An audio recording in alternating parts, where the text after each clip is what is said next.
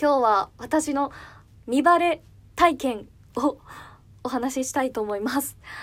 SNS でのね。ね時は遡ることどれぐらい前だろう。2年くらい前かな？に起きました。場所はえっ、ー、と7というえっ、ー、とスマホでやるカラオケみたいな90秒でお歌を歌ったりだとかセリフを言ったりしてそれを投稿するっていう SNS です。でえっ、ー、と端的に言うと友達えっ、ー、と友達のしかもその友達を A ちゃんとしましょう。その A ちゃんのお母様にバレました。でまあお母様にバレて恥ずかしい。まあ恥ずかしいんですけどもあのー、あちゃーと思った理由がいくつか何点かありまして一つ目はその見バレするアカウントより下アカん？見バレのアカウントより前にもう一つあのアカウントを持ってまして複数アカウント7って作れるんでその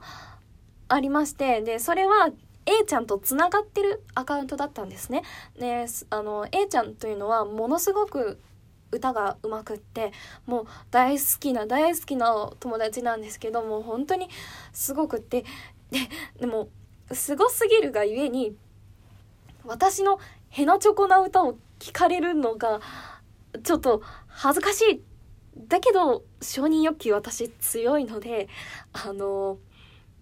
宝塚も好きですし歌いたいし聴いてもらいたい。んだけど A ちゃんに聞かれるのはちょっとっていうので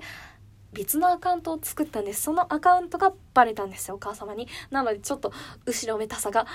あるななんていうのとあとはえ、ー、と当時あの当時じゃない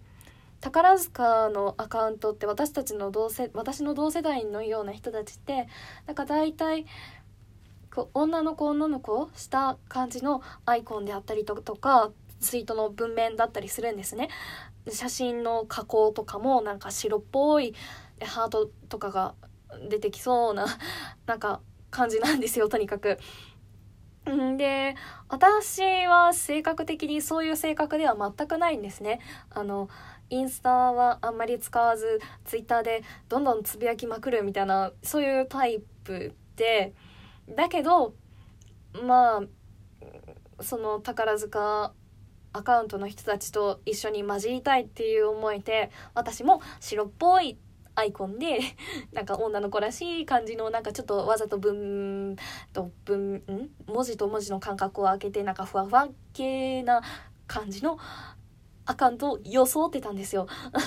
それがまあお母様にバレたことお母さんと元からこう知り合いで何度かあったりしてもう本当にいいお母様で あったりしてたんで私のことも向こうも知ってるわけなんでまあその恥ずかしさがありまして。でお母様から直接ツイッターの DM に来たんですね。7ってあのツイッターと連携できるので。でその DM できてだからまあ Twitter の宝塚アカウントもバレたわけじゃないですか。それもまあ恥ずかしいんですよね。であともう一つあまずいと思ったのがその見バレ防止のために私があのつけたユーザー名がえっと A ちゃんのお名前に似てるんですよちょっと。で別にその A ちゃんに憧れて A ちゃんに似せようと思ったのでは全然なくて私が小学校の頃に自分の子供につけたいななんて思ってた名前んをで活動してたんですよ。それがたまたまちょっと A ちゃんのお名前と似ててであこれちょっと真似した、ま、え名前を真似した？とかって思われちゃったかななんてお母様に思われてそれは未だに弁明できてないんですけど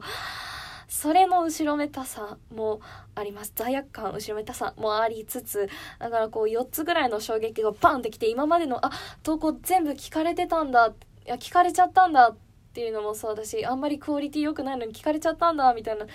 あれしでうわーでも心臓バクバクバクバクバクバクしちゃったってでもお母様はすごい言い方で A にこうやってまああのね A がいるところで活動しにくいっていうのはなんとなくわかるから A には言わないでおくわねみたいなこともおっしゃってくださってあありがとうございますみたいな感じでお母様とは相互関係になりましたそんなリバレエピソードがあります今日は以上です